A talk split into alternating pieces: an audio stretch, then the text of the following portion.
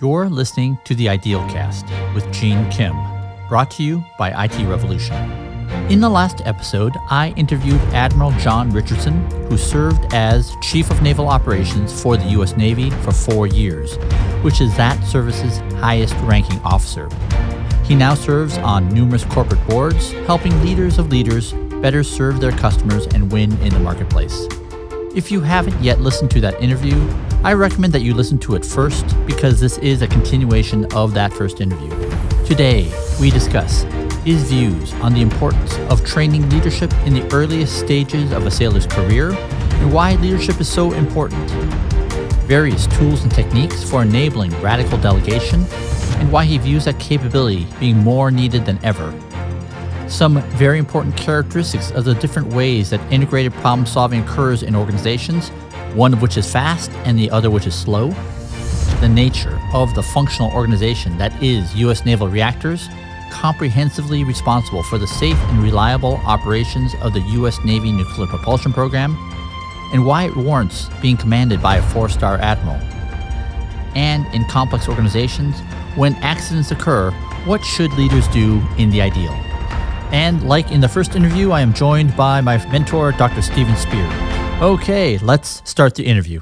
One of the things that really leapt out at me is your emphasis around leadership development. And you had once told Stephen me a story about the extent that you went to to reinvigorate training, to toughen up the training. Yeah, this incredible story about how that training came about. Right. right. Getting away from the post 1940s human conveyor belt mentality and the amazing outcome that resulted from it. Could you tell us that story? Yeah. So, well, it happens really at every level, and it's a task that's still in progress, to be honest, Gene. And it was the product of a lot of really smart people who helped us just sort of pick away at this at every level. So, the major entry point for the United States Navy is up in uh, Great Lakes at our boot camp, right up near Chicago. We process about 40,000 people per year all over the country and, and, even the world to come in and, and join the U.S. Navy. They come from every imaginable situation. And so this really is uh, the place where we start the integration. We take, you know, that w- vast, disparate, talented cadre of people who have raised their right hand and committed to joining the Navy. And now we begin the process. So this was motivated by me walking around and talking to junior sailors and them saying, "Hey, you know, that was a lot easier. That boot camp was a lot easier than I thought." And uh, I was like, "What?" And it was fairly consistent. And you take that observation against the background that we were really trying to make the Navy a, a little bit more capable, a little more tougher, right? We made it a uh, toughness and one of the core attributes of the Navy. And so I thought, well, these two things are just, uh, that's a contrast I'm not sure I, I'm comfortable with. So we started to take a look at how we might increase the value, really, of boot camp. And a lot of that would be to, honestly, to make it uh, harder, right? To, to make it tougher on the recruits. And so, just from about every dimension, intellectually, physically, from a team building standpoint, we improved the curriculum and we did make it harder, right? The, the physical standards became more challenging. We really went back to fundamentals of uh, watch standing so that we could, no kidding, graduate a sailor who, upon arrival in their crew, was ready to contribute right? And so with some, with some fundamentals uh, for sure, and there's a lot of of education still to go, but uh, we wanted to to do that. So we actually started backing it up even before they arrived at boot camp. So typically, uh, you know, somebody with some period of time before period of time before they actually report to boot camp, just logistics, et cetera and we backed the training up into that time before they reported right? So particularly in the physical hey let's get together and work out right? And all of that stuff. So we cranked it up. The other thing that we did though and this was where you know the thoughtfulness of the team really was just astounding was that we also developed some mechanisms, may, maybe call them coping mechanisms for each of the recruits to manage that increased level of difficulty kind of sounds like a, a bad joke sometimes, the beginning of a bad joke, but it was a SEAL cognitive psychologist and a chaplain who got together and put together these coping mechanisms. And it was astounding the things that they really taught these young recruits in terms of the ability to manage their way through and help their shipmates through difficult situations. And so, just as a a visual example, you know, one of the very first things that our recruits have to do is, you know, get comfortable with the water, obviously. And they have this platform dive that they have to jump off of a pretty elevated platform into a pool. You know, that could be a scary thing, right? Some of the recruits that just don't uh, have any experience in that regard. And if you've ever done that, it can be a little bit of a fearful thing. So uh, you can literally see these young recruits go up there and, and, they start to, this is like I said, very early on, they start to hesitate. And either their instructor or their fellow recruit would just use a code word. You know, I think it was calibrate or something like that. And they would start these techniques to just sort of center their mind, you know, do some breathing or whatever. And then then they'd step right off. It was just remarkable, and everything would be fine, and you know everybody would cheer. It was very self reinforcing, and, and so uh, and, and, you know so you, you just start with that, and so I think you know the point being that yes, we had to make boot camp more more challenging so that the graduates, the sailors that graduated, would be more relevant and and contribute more to the Navy upon graduation, making itself tougher. But also, it was insufficient just to do that. We had to give them some tools for them to get through this. So, some of the great stories of that were that the instructors and the sailors also started to use these tools in other parts of their lives, right? So, we would have people say, Yeah, I actually at home, you know, with in my marriage, I, uh, I'm able to use these tools to just sort of get through difficult times with my spouse or whatever it might be. And so, we really thought that we were onto something there uh, I think write an article or something about this. These are very about this. These are very sort of boutique tools, and so if you go to high performing teams, you can find these sorts of mechanisms at play. But typically, those teams are pretty small, right? And we're doing it at scale. You know, forty thousand people a year able to use these tools and get through this indoctrination period. And so we really felt that we were onto something. The key, actually, Gene, was getting the instructors on board right? Mm. You know, they've got to be real believers of these techniques, which in many cases were new to them, right? I mean, you know, the, the, the previous approach was just sort of yell louder, right? And so uh, and, and so we really took a different approach to that, and it was interesting that when we first started it, we went into this doing a number of pilot programs and those sorts of things, refining it, and then finally, you know, doing all of boot camp. And, and we're actually in the middle of kind of spreading it around the Navy where it can be applied. You've got to go slowly and thoughtfully because of the training involved with the instructors. And early on, we were taking a look at different pilot programs and, and experimental phase. And we found that you know, one of the uh, teams up at boot camp just weren't getting it. They weren't performing the same, et cetera. And so we dug into that and we found it was because the instructors really had not fully adopted the approach, right? So you really got to be a believer uh, when you do this. Now, of course, when we cranked up the, uh, the level of difficulty, a lot of people kept telling us, hey, this is going to be a disaster, right? This generation it just isn't going to be able to handle it. You're going to see everybody leave boot camp and, and drop out. And in fact, we saw exactly the opposite, right? Our graduation rate went up. Uh, we were, you know, our attrition went down. And even kind of the day to day, you know, hey, I don't feel so well today, so I'm going to, you know, call in and, and, and call in sick. All of that went down, right? So we really felt like we had captured something special uh, by virtue of these techniques because it just became uh, so much more effective across the board. People seem to be really aligning with it. I mean, the Navy is about as, as talented as it ever has been by every measure right now, you know, grades and, and fitness, et cetera. And these young people can graduate from school high school, college, whatever it might be, and write their check anywhere in the world, right? I mean, they, they really are that good. A lot of competition for that talent. And yet they chose the Navy, right? And so we didn't want to shy away from that, right? We wanted to give them the challenge that they signed up for, and they really leaned into that and uh, made everybody proud.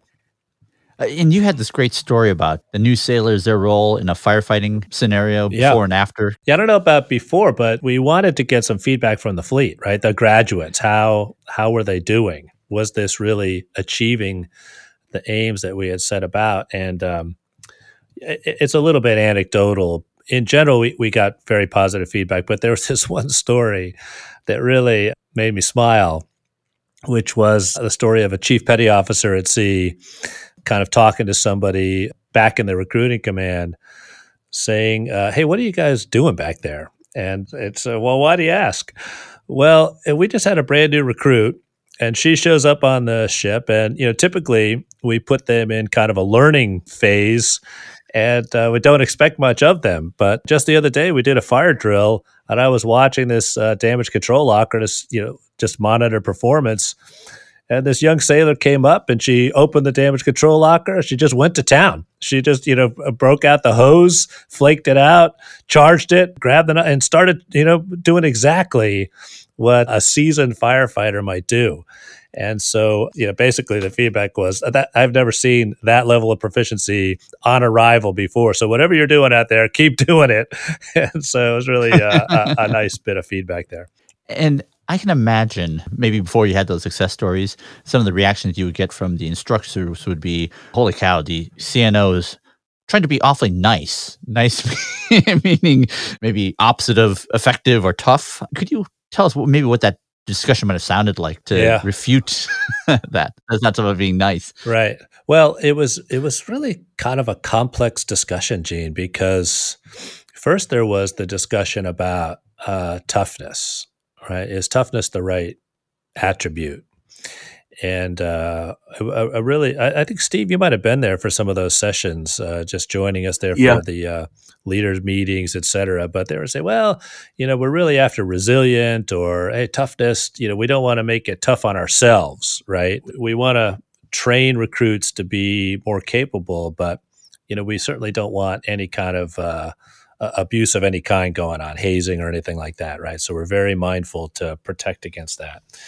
And so people were, I think, thoughtful about, you know, is that the right word? And at the end, we sort of stuck with it, right? And with all of the attention that it deserved. So that was the first part of the discussion: is uh, hey, is toughness really what we're after? And uh, and so then it was uh, okay. So how do we go about building it? okay, raising the standards, everybody understood that, right? So instead of, you know, 10 pull ups, well, something as simple as that. Okay, so, you know, how do you get there? Mental techniques were a, a little bit of a new approach, right? So now that's where it's like, well, wait a second, you know, uh, yeah, I mean, why can't I just yell more, right? We really wanted to build teammates who were ready to take on challenges that it can be quite scary, right? Quite very challenging. And so how do we how do we build them up? And it was it was really that combination. I mean, you know, U.S. Navy SEALs pretty tough crowd, so no doubt about that. The psychologist just did a tremendous amount uh, to to add to that, and then of course, you know, the chaplain is monitoring and bringing all of that to bear. So it was the balance of those, you know, kind of body, mind, and spirit, right? That created a uh, mm. set of techniques that, again, the proof was in the pudding. There was a lot of skepticism. Eventually, we got the instructors to say, okay, well, we'll give this a try. The feedback ended up being positive, and so it just kind of built on itself quick reflections. One was a meeting of senior leadership. It's the flag officers and their civilian counterparts. And CNO had thrown out the idea of resilience as a characteristic develop. Sort of from an engineering perspective, it's the right term, but uh, people didn't like it. It wasn't macho enough. So I think that's where the toughness, if I remember, that's where that one came in. Gene here. I had mentioned in part one of this interview how much I admired the two documents that Admiral Richardson mentioned and had shared with me. One had the title of Designing for Maritime Superiority, and the other was the Navy Leadership Development Framework. I loved both documents because they were both so clearly written. And it was such a treat listening to Admiral Richardson and Dr. Spear talk about some of the early meetings as they were establishing some of these important concepts that went into those documents in version 1.0 of Designing for Maritime Superiority, that attribute of toughness is one of four attributes described. As I described last time, the document starts off with mission, the strategic environment, or problem statements. The next section is core attributes. Then he describes the four lines of effort, which I read last time, and the document ends with desired outcomes and conclusion. So, toughness is one of those four core attributes.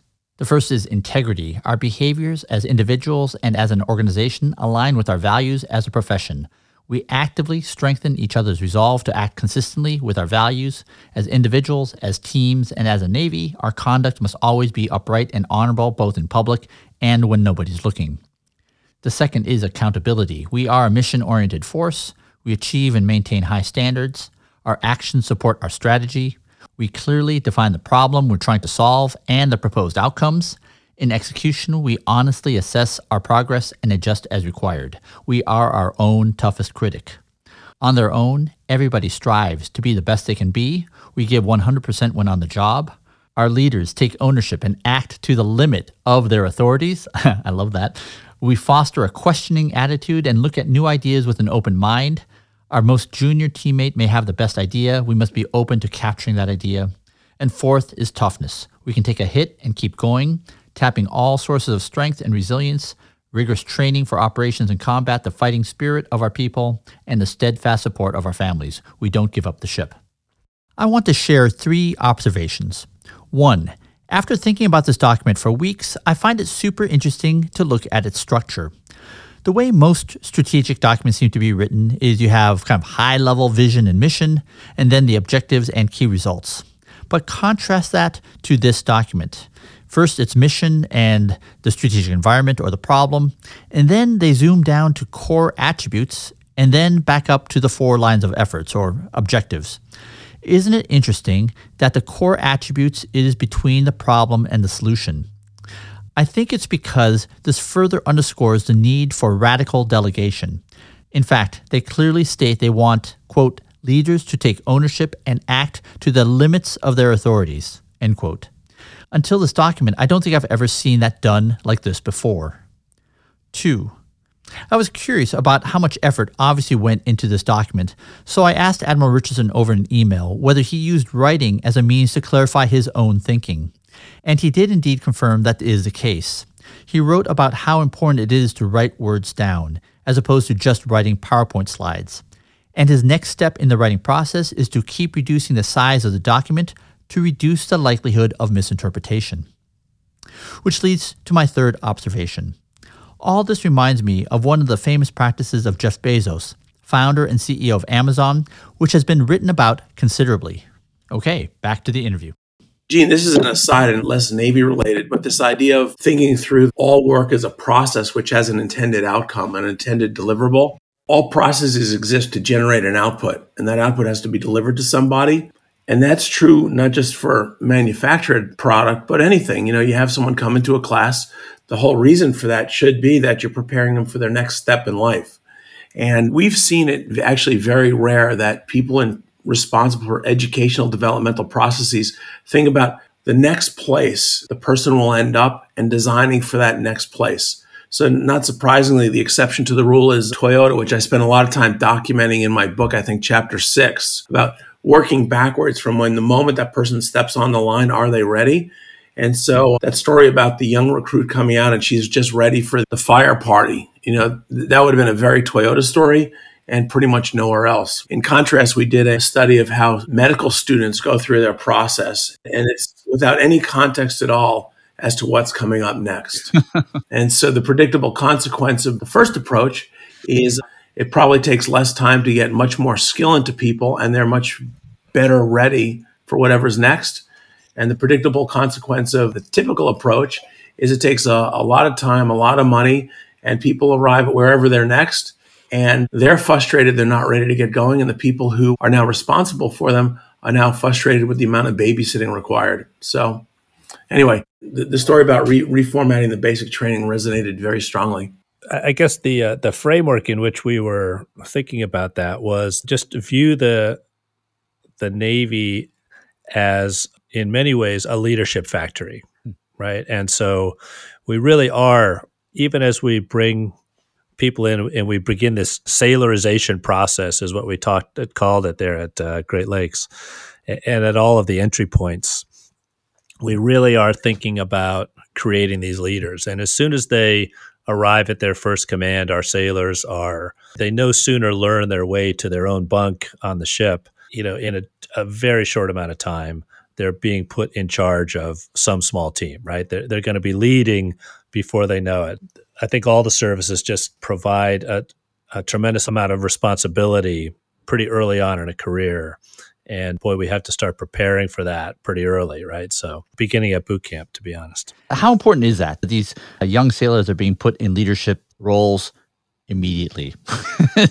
Why is that important? Well, I think it's important because you're going to want to build a team that is as adaptable and responsive to fleeting opportunities and stimulus as quickly as possible, right? And and even on something that is as contained as a ship, you're going to have different things happening in different parts of that ship and you're going to want somebody to be able to kind of take charge of that situation and lead their way through it whether it's uh, an opportunity to excel or whether it's some kind of a, a, damage control scenario where you've got to fight a failure or a fire or some you know emergency right.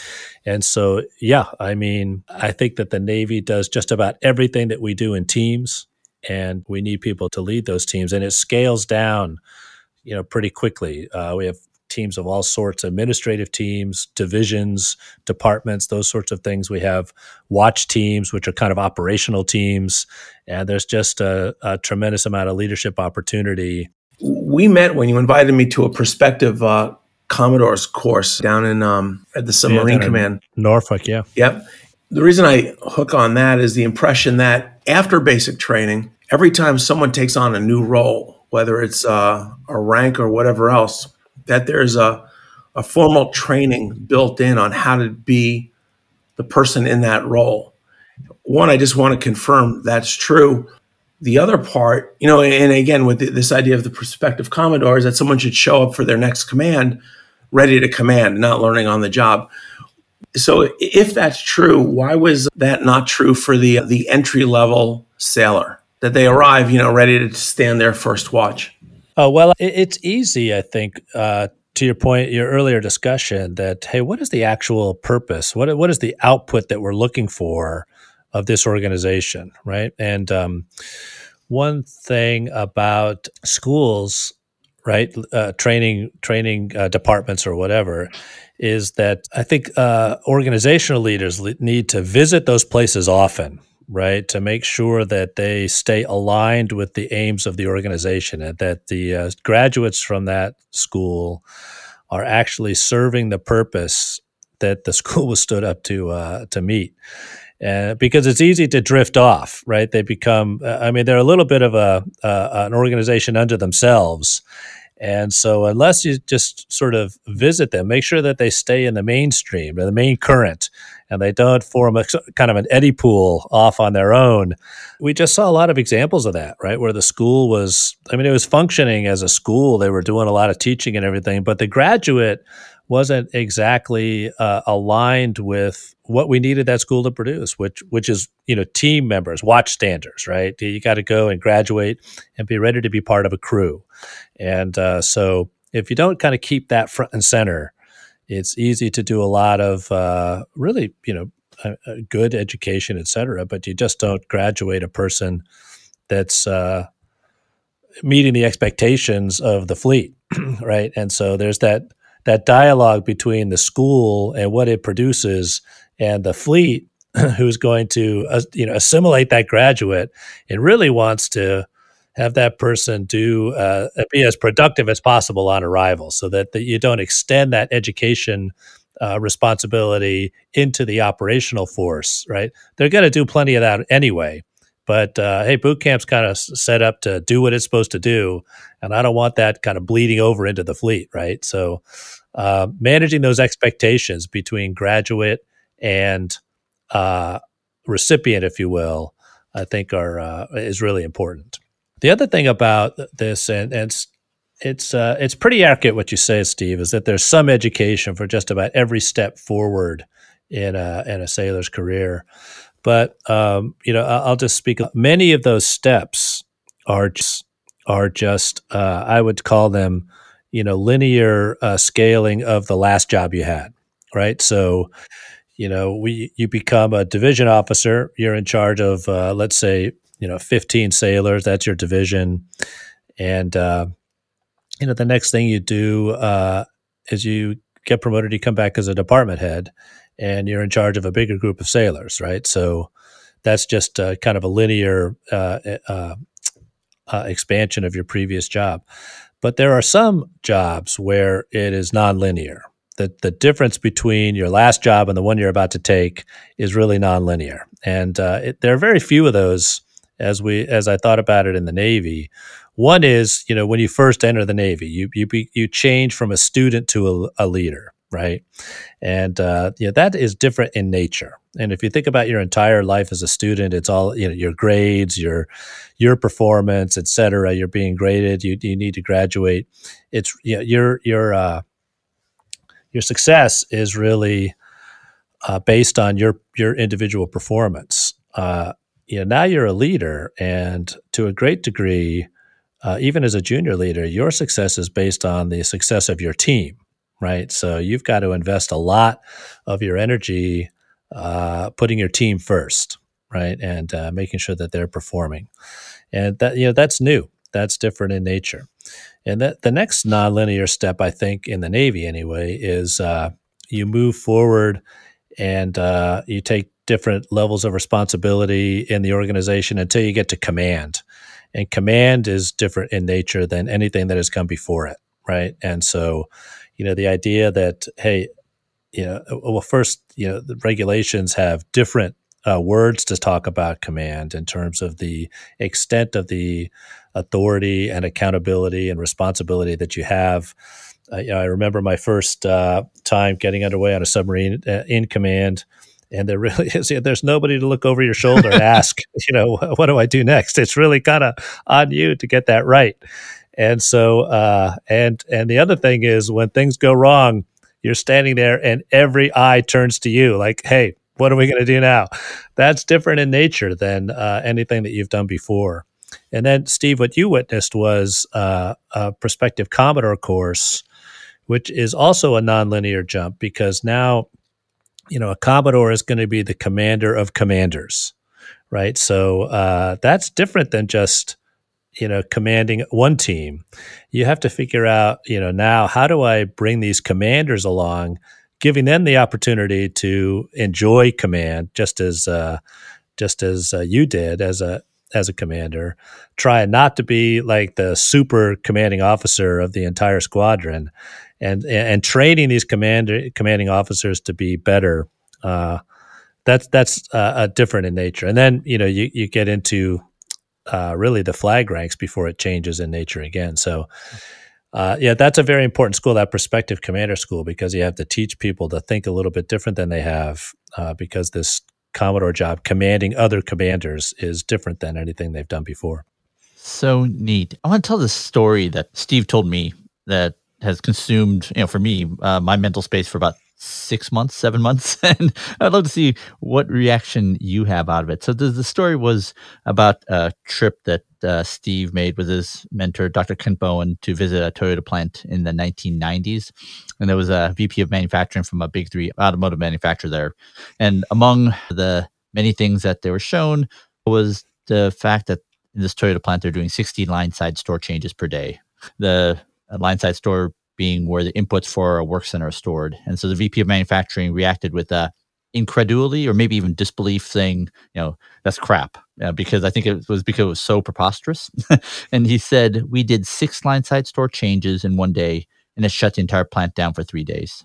And so certain parts wouldn't get to where they need to be. Final assembly couldn't happen. So no cars come out for three days.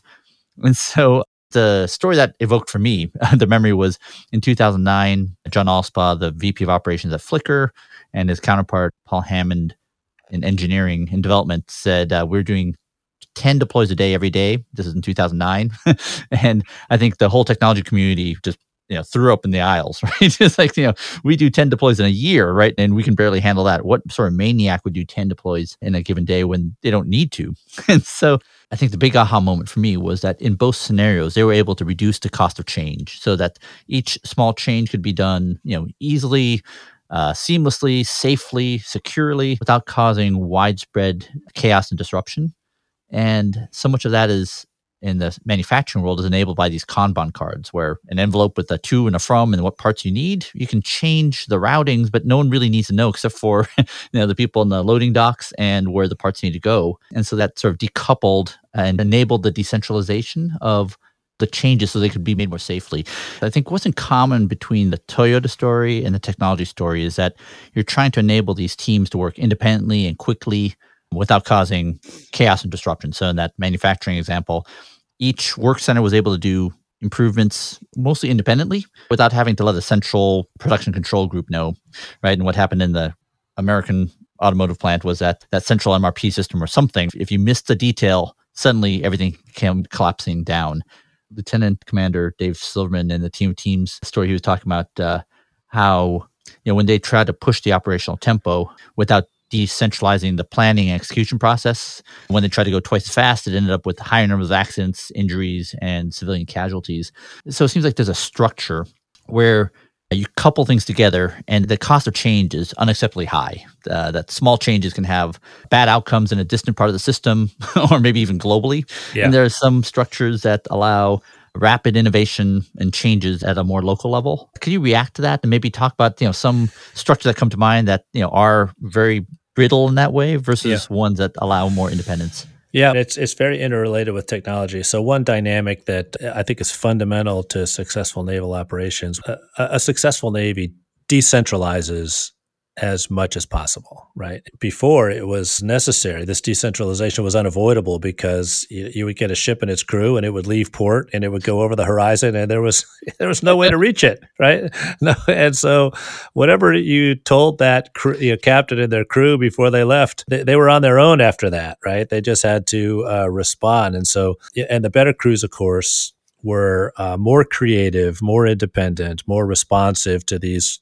fleeting opportunities and came back having contributed a great deal to the central mission, if you will, right? So there's this kind of radical delegation that we talked about in our first interview. And there's a real art uh, uh, to crafting commander's guidance to give that commanding officer to say, hey, you know, this is what uh, uh we really need you to do. I'm not going to be able to talk to you for some time. So go off and do good. Here's what I define as good and uh, and and I'd really be grateful if you didn't do this stuff because this is how I define as bad. Um, and uh, so that uh, that builds into the DNA of the organization this ability to uh, this decentralized uh, approach, right? Even in the uh, cause of the greater good, if you will, right? Um, now, of course, it's a different scenario, right? through technology, uh, you do have the ability to communicate uh, a lot more, and uh, and so I think it's incumbent on the uh, senior commanders now to just exercise some appetite suppression to reach down in and you know want to just get constant updates or whatever it might be, which can hamstring you know that uh, that individual command from from being as responsive and uh, agile and innovative as as we need them to be. You know, particularly as you said, as the tempo and intensity go up, you know that communications channel is going to degrade. I think it's not a, a mystery that that that uh, command and control network will be one of the first targets, right? So that you can uh, you, you can just degrade that that ability to communicate.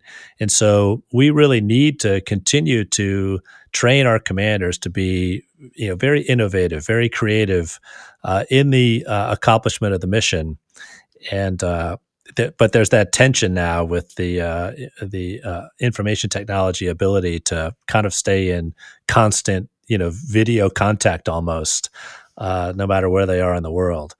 And so it's a it's an interesting challenge for the Navy uh, as we think about training commanders, but even as we think about training, you know, major commanders who will command, you know, the senior commanders to allow uh, the everybody to to reach their maximum creative potential, right? To stay as decentralized as possible. But yeah, so it's interesting. And then if you get down to the ship level, I, I, I'm kind of really Oh, no, this is great. I, am talkative today. I don't know why. um, uh, you know, there's uh, there's some things that can be decentralized, but what one of the things that's really great uh, also about service in the Navy is that you do have this idea of a crew, right? And boy, that ship, you know, what happens to one happens to all, right? And so they do have to come together and integrate at that level just because it's essential to mission accomplishment and, and also survival. And so uh, it, it's like it's like an organism, Gene. You got to have a head, but you also have to have arms and legs and a body and, and hands and everything else. So I hope you're enjoying this conversation as much as I am. I absolutely love Admiral John Richardson's view of leadership, and it's been amazing to see how frequently his work has been studied and referenced within the technology community inside the U.S. Department of Defense. We are well underway in creating our 2021 Virtual DevOps Enterprise Summit Europe event with the goal of making it our best programming ever. One of the announced speakers is Dr. Ron Westrum, whose work is so familiar to so many of us within the DevOps Enterprise community.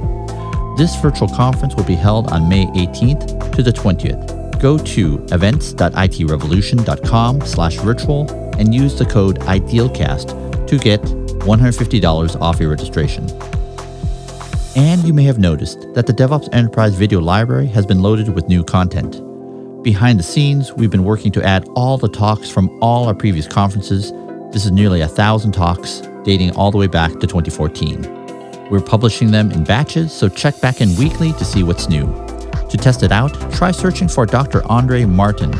His incredibly popular session from Las Vegas 2019 hasn't been released to the public until now. Go to videolibrary.doesvirtual.com to access it. I'm wondering if you can sort of paint a spectrum for me. So maybe if you were to take a look at a, whether it's a task force or something, some assembly of, of forces, can you paint kind of like a configuration where you would look at and say, oh, uh, that's just doomed from the beginning, right? Just by looking at the communication paths or the way decisions are made versus one where you would look at and your reaction would be like, ah, they are set up for, you know, success. Yeah.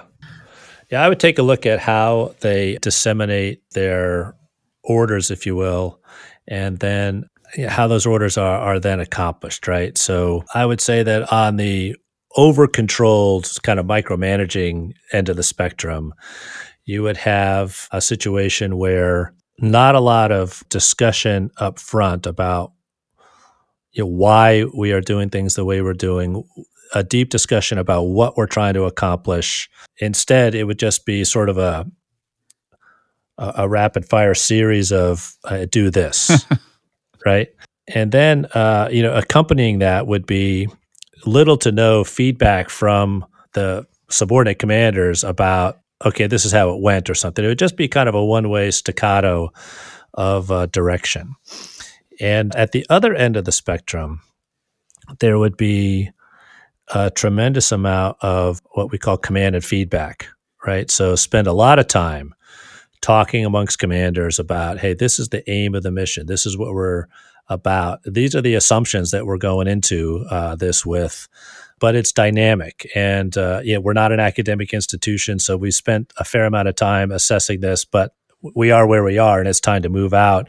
And so we, it might not be exactly as we describe it. If it's not, I need to hear from you right? And so feed that back. And here's your commander's guidance, and let's go out and execute and beyond that, I'm just not going to give you much more direction. You've got everything you need to go off and command. And somewhere in the middle, it would be you know, kind of things like control by negation. Hey, do something, but uh, just you know, let me know what you're doing and give me three Mississippi to say, hey, don't do that if I have an objection. And I think also it depends on the level of trust and confidence that you have. So there's not one answer that fits all. I would, I personally, I just stay away from the, the staccato one way burst of orders. I just think that's uh, that is an unresponsive uh, system that's perhaps doomed to failure in a complex environment. On the other end of the spectrum, boy, it takes a lot of trust and confidence. You have to know each other very well, and so you know teammates that have served together a long time. Uh, you know, you mentioned team of teams and the special forces; they put a lot of value on that, right? Because uh, they're going to be doing some you know pretty high end operations in a decentralized way. So they like to work with people that they have a lot of experience with and can trust. Mm. In the middle, you know, you're getting new commanders all the time right? And so you you want to start to train them to be that highly trusted, highly innovative, agile commander, think on their own, be successful. But you know, you're also mindful that they're brand new at this, and so this kind of command and feedback, or but control by negation, is a nice way to make sure that it's their idea right? And as long as things are going well, they're going to go well, right? You just let them go. But it also gives you an opportunity to do some training or adjustment if you need there. So just to maybe go into sort of tools and techniques, I mean, it seems like one of the big challenges to overcome is I think Steve in the last interview mentioned the notion of guardrails. How, how do you avoid the conditions where uh, an immediate situation that needs to be deconflicted? I'm just trying to think about like what are the tools that enable sort of this opposite of you know one person doing all the thinking and dispatching all the orders in one yeah, way. Yeah. Uh, things that come to mind are from reading a lot of Tom Clancy books, I guess. right.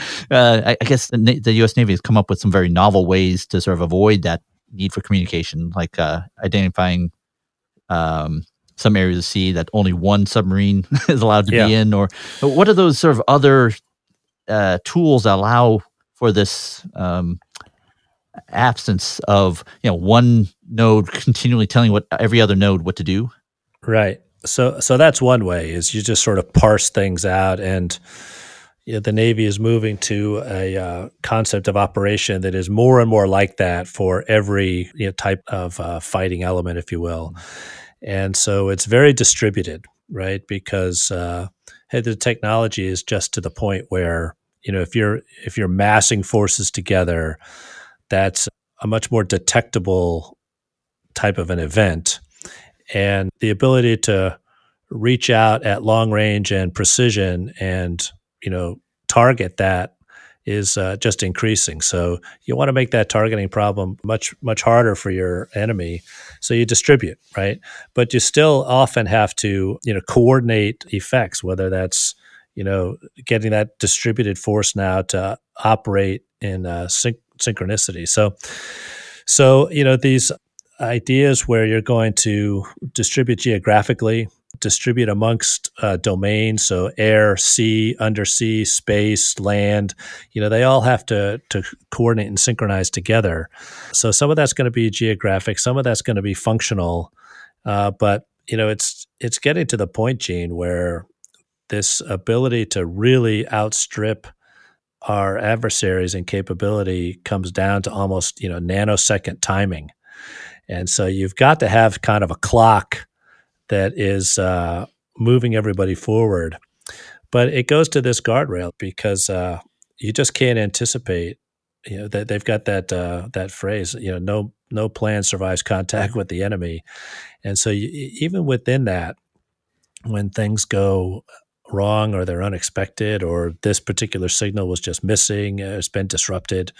You know by virtue of that that really melding of the minds before execution i think that's what uh, helps define the guardrails right? So hey this is your mission. You know here's here's the entire landscape of risk that is you know yours now right? And so it's a big landscape right? It's a it's a it's a big part of the mission but it's not everything. And so there will be areas where hey if you go outside that we're, we're actually going to start to conflict internally. The worst thing being some kind of a blue on blue type of engagement where we're shooting at ourselves or something like that.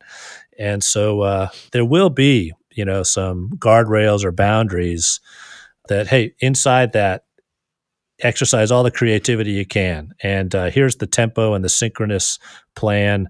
Uh, we're going to move uh, together.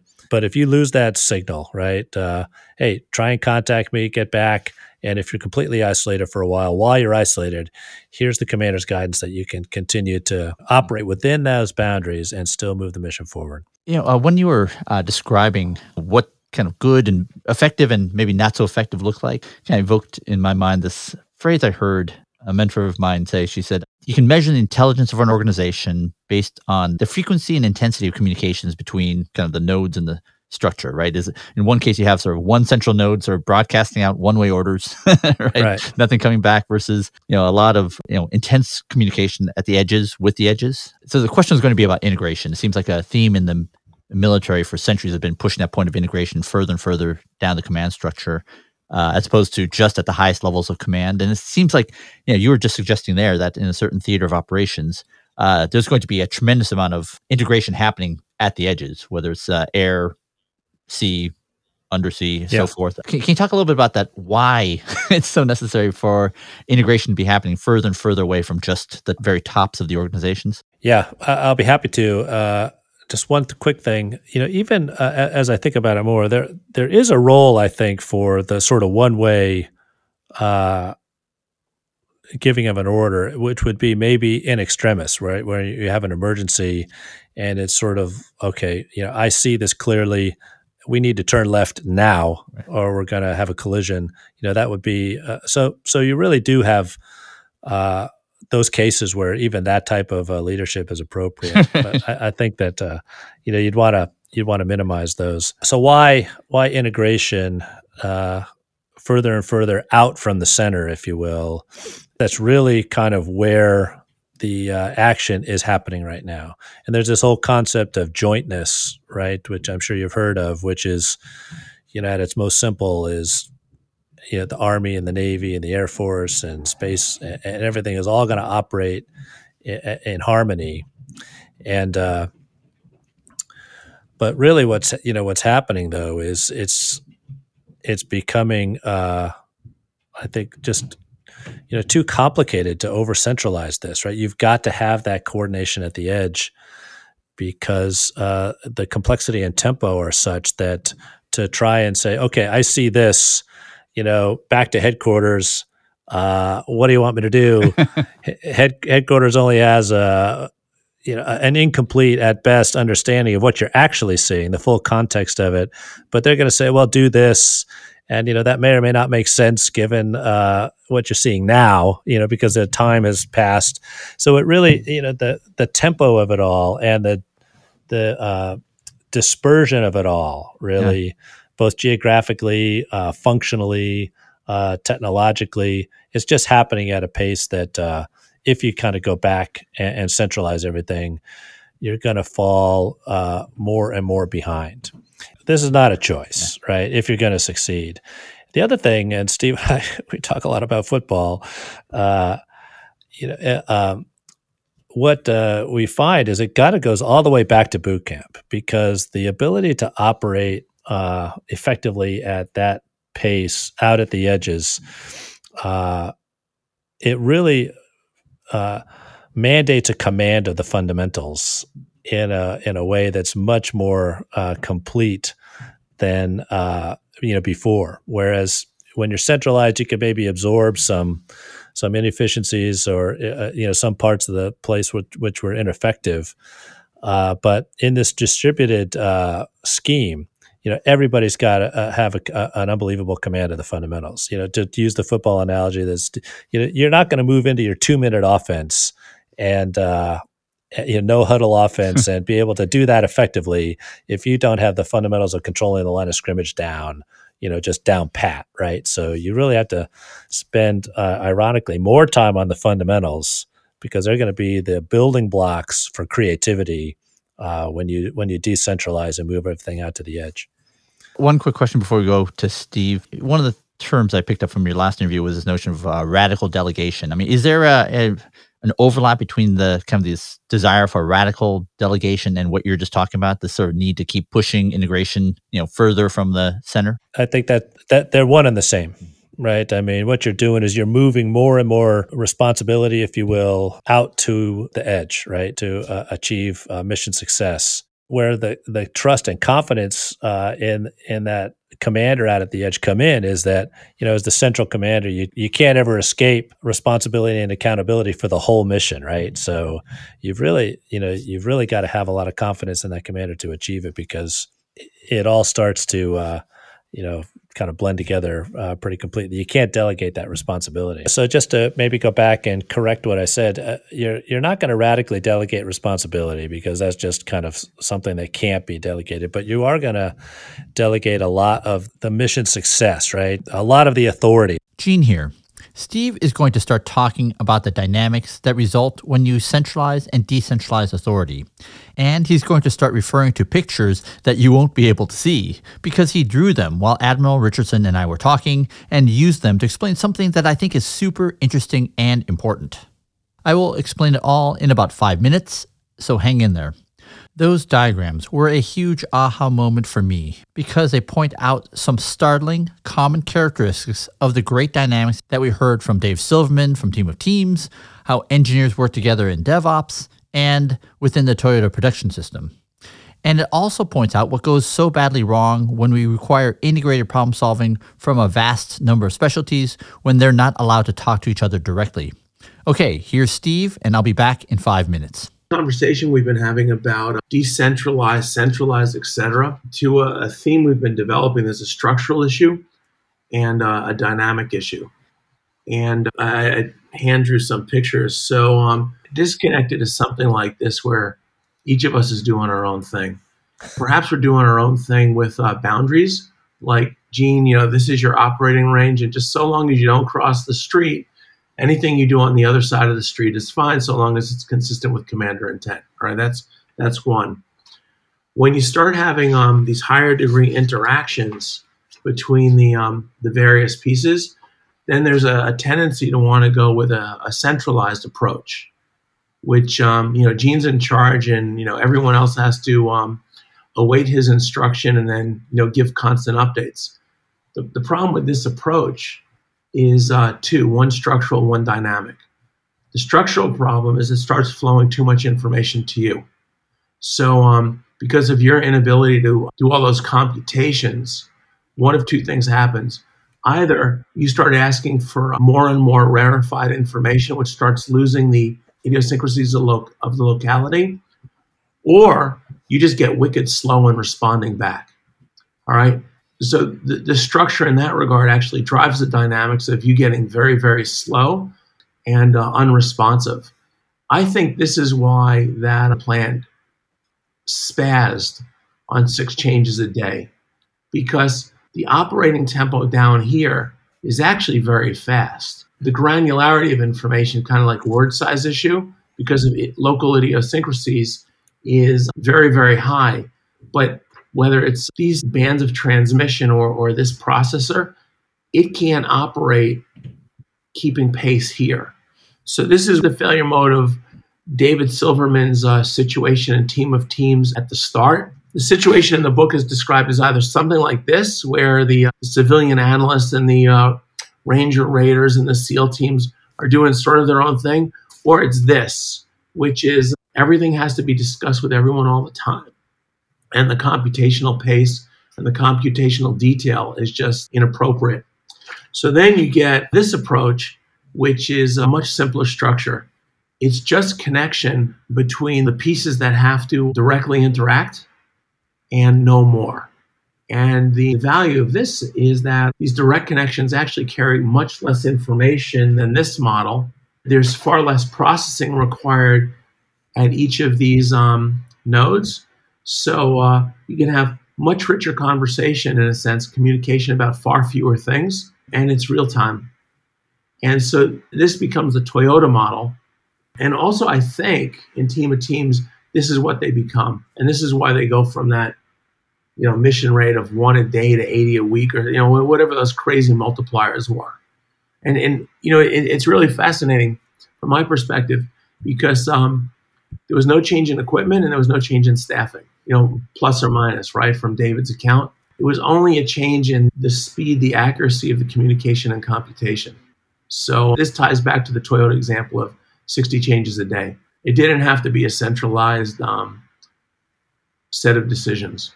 Gene here. Okay, I'd like to process what Steve was talking about because he just described what I think is one of the most important aspects of how structure affects the dynamics of how organizations actually work. So I'm starting to believe that you can predict whether an organization is a high performer or a low performer just by looking at the communication paths of an organization, as well as their frequency and intensity. So, in the not ideal case, you probably have communications that are dominated by vast escalations up and down the hierarchy. Because to do any sort of integrated problem solving, it requires the efforts from different functional specialties and therefore you have to escalate issues to a level high enough where the two silos meet. So in the Unicorn project, this is called the square, where in order to get anything meaningful done, you had to go up two, over two, and then down two in order for two engineers to actually work together. So this was discussed in detail in my interview with Mike Nygard, SVP of Platform Engineering and Enterprise Architecture at Sabre. So, on the other hand, in the ideal case, the majority of communications are happening within the team and between teams without any need to escalate at all because there are already sanctioned interfaces between those teams. And when escalations happen, they go up normally one level, not eight levels, showing that most problems can be solved locally. For example, when someone pulls the andon cord in a Toyota plant, most issues should be able to be solved locally by the team lead, and if it can't be solved within, say, 55 seconds, then it escalates to the group area lead. And one of the things that make this possible is that the work is organized by value stream so that every team knows where their inputs are coming from and where the outputs go. In other words, their internal customers are the next downstream step. This results in a very simple, what appears like a linear flow of work. And so simple really means more linear than not. Simple probably means more explicit uh, and less tacit or nebulous. The result of this is that integrated problem solving can happen across a broad cross section of functional specialties without escalating. These sanctioned interfaces already exist between those teams that allow them to work directly with each other. So, in the DevOps community, we might find that in product teams or in SRE or ops engineering teams where they are matrixed into uh, the development or product teams. All right, so here's why I think this is so important. And this is what Steve drew on those pieces of paper. When integrated problem solving requires going up and down the organization, that work is slow and so much information is lost. For example, to escalate and get two managers to talk to each other, that could require a week to schedule. Uh, if you want to get two VPs to talk, uh, that might take multiple weeks. And as Admiral Richardson said, those VPs may get a very incomplete view of what is actually happening and may consequently make poor decisions. So those interactions are slow. Uh, there's often not enough information, and whatever information is there, some of it is being lost. And as Steve mentioned, it's easy to overwhelm the people being escalated to, slowing things down even further. On the other hand, when teammates talk to each other or where there are sanctioned ways for teams to work with each other with a shared goal, integrated problem solving is very fast. I can turn around and talk to the person next to me, or I can call up someone on another team and say, I'm missing something or something doesn't look right. We can adjust.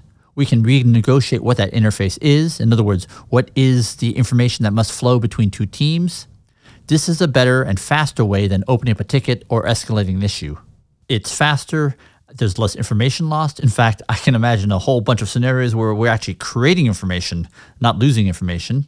And we're co creating a solution that improves flow or the ability to achieve the goals of the system or the parts of the value stream that we occupy together. In fact, Steve has a great example of how Beth, the chief chemist in a pharmaceutical project, turned to her counterpart in biology and said, Hey, don't just send us the data. Why don't you come and present your interpretation of the data to all of us in a meeting, and we'll do that every week. This resulted in an incredible wealth of information, knowledge that was created that helped everybody better achieve the goals of creating effective pharmaceuticals with more precision and less effort. So, if it's not obvious, the language I'm using is inspired by the book Thinking Fast and Slow by Dr. Daniel Kahneman.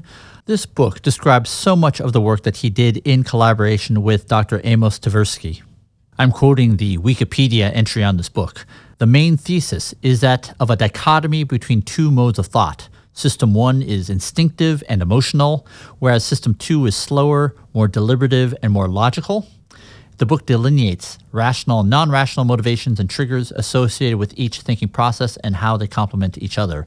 In other words, system one is uh, where our biases live. We love using that part of the brain because it uses less energy, whereas it takes a lot of work to get into system two. It uses more energy, uh, it's difficult. But this is the cognitive problem solving style that we need to activate for complex problems. And this is indeed what is activated when we do things like writing things down. So, in the domain of the topics discussed in this episode and the last one with Admiral Richardson, I'd submit that there are two domains of activities where we need to use the slow communication paths, where we require the leaders at the highest levels.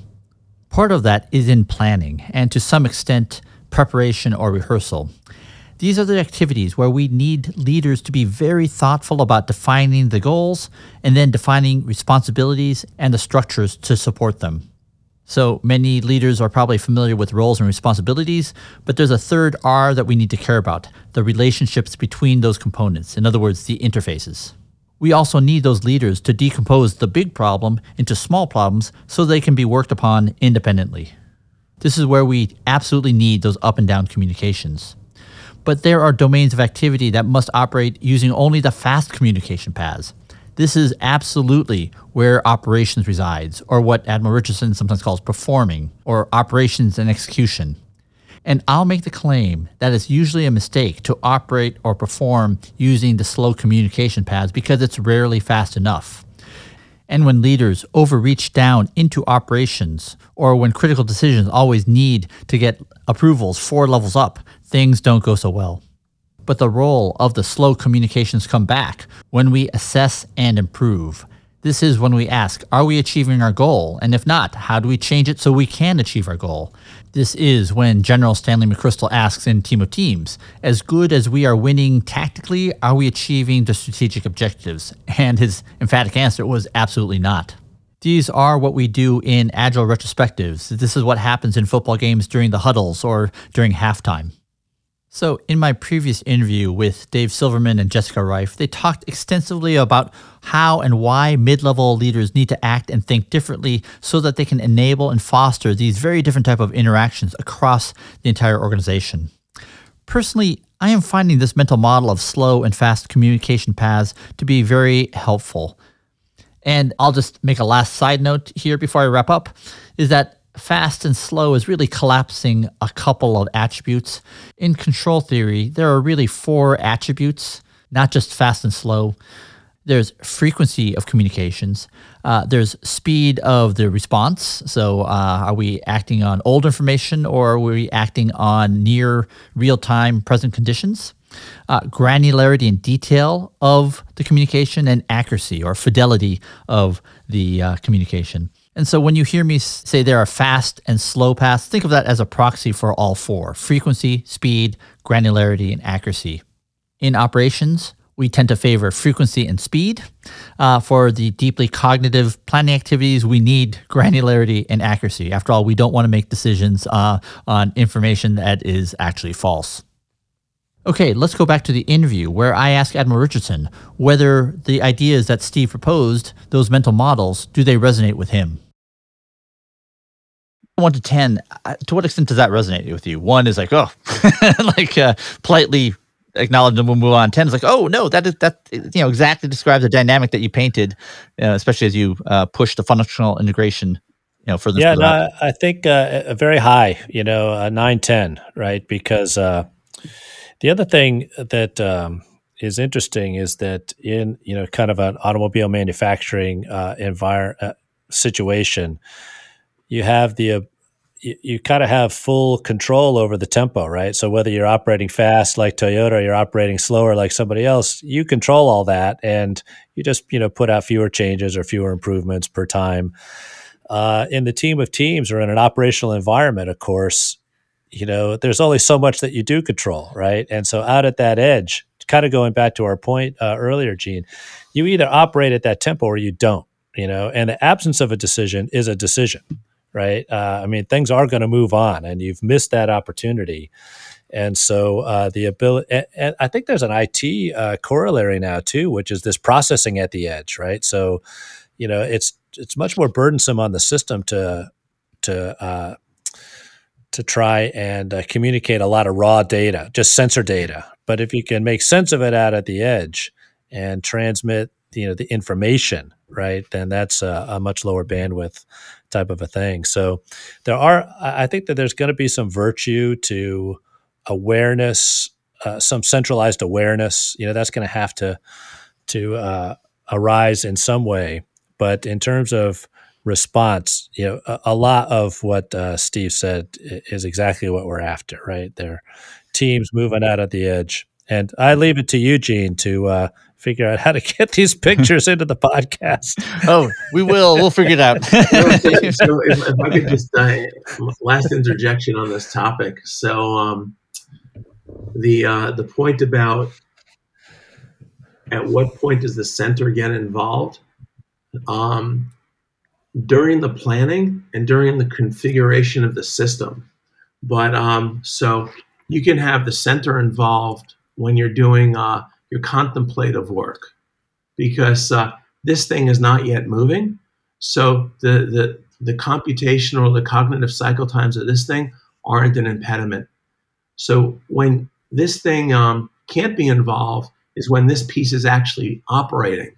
Um, and once this thing is actually operating, you have to take that slow processor out because the underlying process is uh, moving quickly.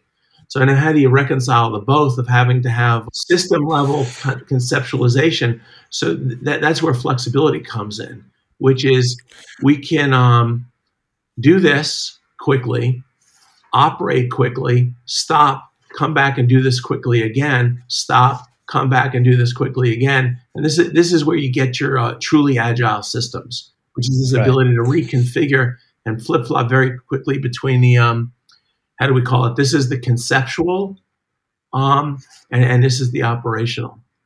Yeah. And well, one last thing, I'm just going to interrupt. So, just in defense of my Toyota friends, by the way, they work in a very hostile environment. It just happens to have cycle times different than um, Team of Teams, but um, yeah, you know, they have competitors are constantly trying to eat their lunch, and uh, there's weather. Just this is an aside. I think I told this to Gene, and then I will stop.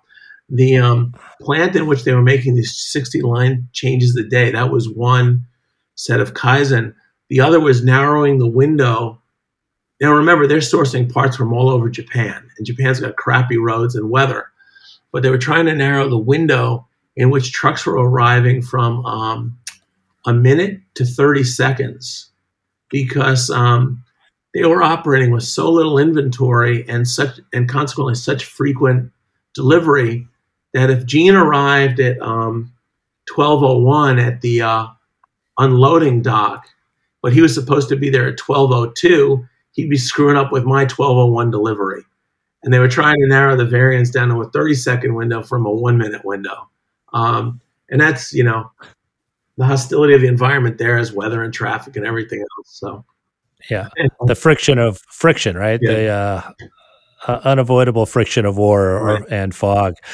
So you got to accommodate for that. And I think what Steve was just describing is exactly what we were saying: is that uh, there is a role for going back to the center, right? And so you know uh, you do these iterative operational steps. That happens a lot out at the edge, but then you have to say, okay, how did that step go? right? And are we making progress towards our overall strategic objective, mm-hmm. particularly against, as Steve pointed out, whether it's in uh, automobile uh, industry or or uh, out in an operational environment?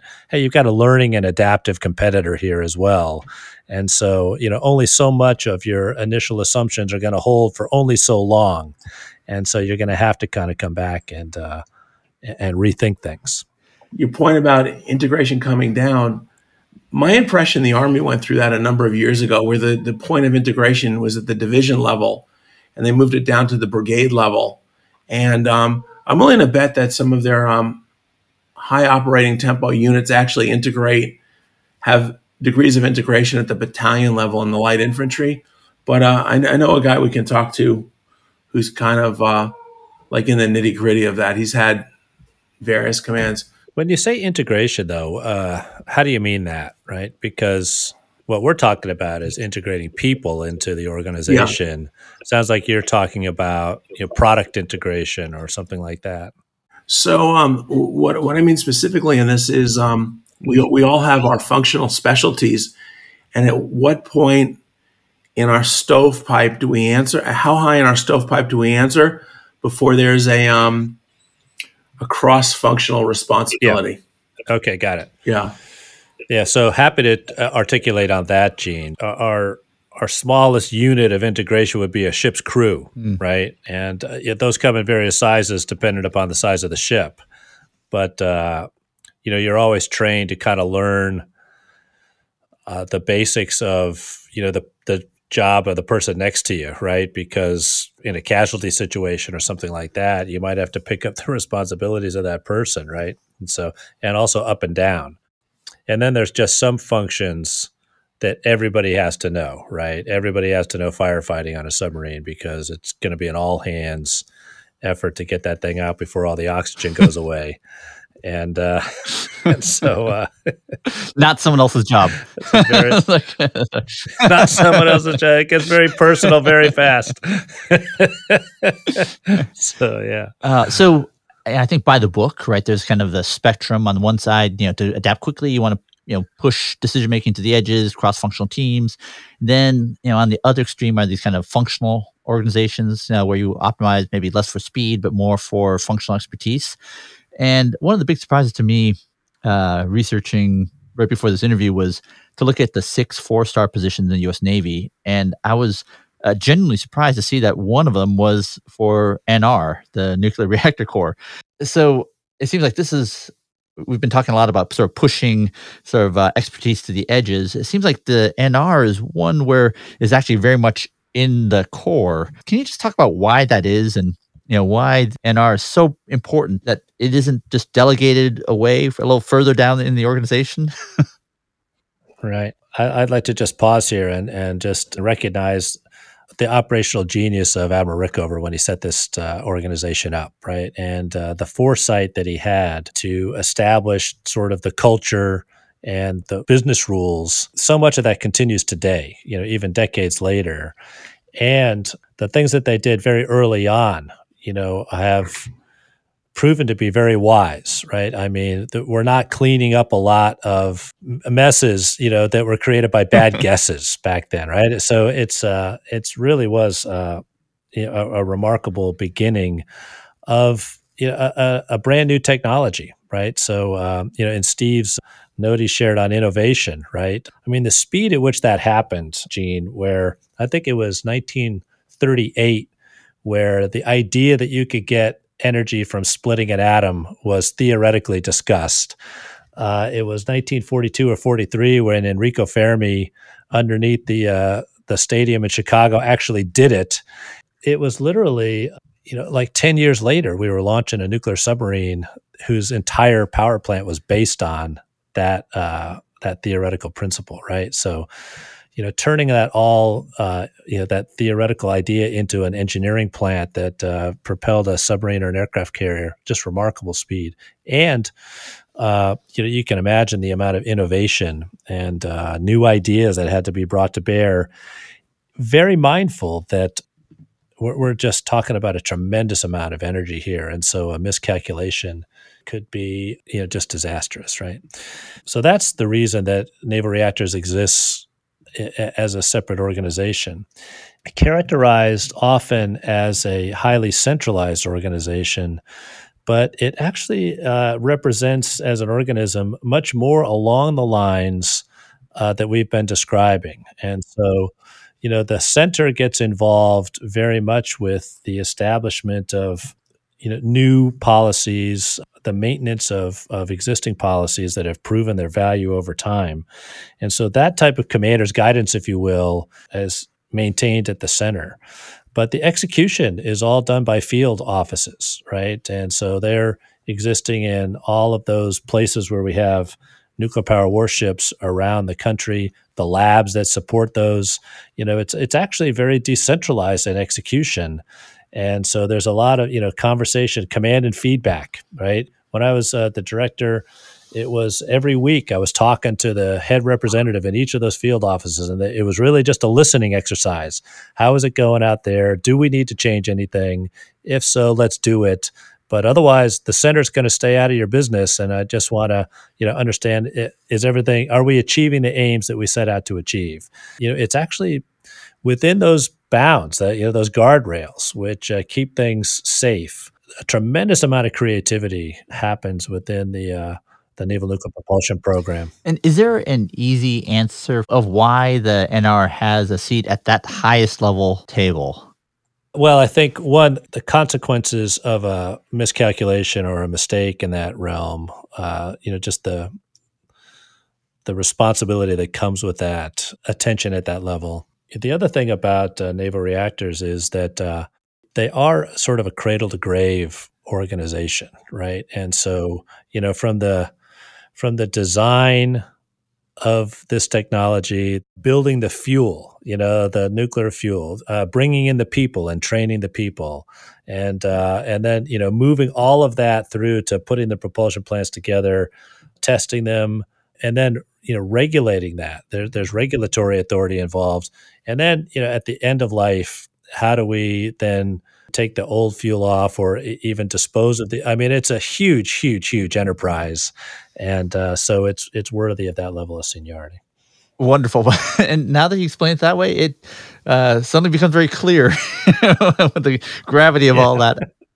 Just interject on that point that kind of gets back to uh, a discuss um, an item we discussed earlier. At what point is value captured created and captured and so everything that was just described as of uh, naval reactors is actually presenting to the rest of the world as this um, module, which is you turn to naval reactors for everything related to propulsion, including the uh, the equipment, the fuel, the people, et cetera, et cetera. Internally, in order for that to work, there has to be a lot of integration of the parts, right? So that, that sort of argues for that being encapsulated and some of those obligations span generations. this is the, the, the time scale of those commitments uh, is just breathtaking. Yeah, I mean, we are talking about a design that has to operate for 50 years. You know, the entire complex blending of technology, the human element, yeah. everything. You know, that's that's a 50 year lifetime, easy. Gene here. I want to give some background behind the next question. I wanted to ask Admiral Richardson what should happen when complex systems go wrong. In his ideal, what really should happen? Here are some examples that I gave where there was something deeply unsatisfactory about the outcomes. In the Volkswagen emission scandal, one engineer was held responsible for the firmware changes to the engine management systems that allowed Volkswagen to cheat on U.S. federal emission standards. In the wake of the Equifax data breach, one of the largest data breaches of U.S. citizens, then former CEO Richard Smith stated that the breach was a result of human error and a technical failure. In this case, a security engineer who missed something, and a technical failure being a software license not being renewed uh, in the Deepwater Horizon disaster that led to the 11 deaths when a drilling rig exploded in the Gulf of Mexico, causing the nation's worst oil spill, uh, 134 million gallons. The person who faced federal prosecution were two supervisors for, quote, botching and disregarding two safety tests. In each of these cases, there's something deeply unsatisfactory about those that it sure seems like accountability and responsibility should go higher up the chain. So I asked Admiral Richardson, what does he think about that? Something unsatisfactory about each of those. that seems like responsibility yeah. should go a little bit higher up the chain. So as a leader, you know, how do you think we should really think about these events where you know there's systemic uh, what accidents happen in these kind of systemic, large, complex systems? Yeah, well, I think uh, you know, when you're talking about accountability, um, first step I, I think is uh, to do a thorough investigation, right? And so it might be tempting to uh, take action, uh, and thorough does not necessarily mean long, right? It doesn't have to last forever, but we, yeah, I, I think that this the decision maker who who is going to sort of think about accountability needs to have all of the facts and also you know a little bit of time there's i think there's always an emotional response to these things and so a little bit of time will allow uh, emotions maybe to get to a, a more appropriate level um, And so that would be the first thing. Then um, a lot of times, uh, what I would you know, try and communicate is that you know, particularly as you get higher and higher in the organization, uh, you know, the leaders are accountable to for success, right? And so, I think a lot of times uh, we conflate uh, the word accountability with "Hey, you're fired," right? And uh, sometimes uh, that's appropriate, but oftentimes it's really a matter of hey i think you just need to be trained a little bit better or, or, or, there's some other methods by which we can address what happened right? Now i would say uh, we, we, talked a lot in the first interview about the role of values and and the, kind of the ethical approach.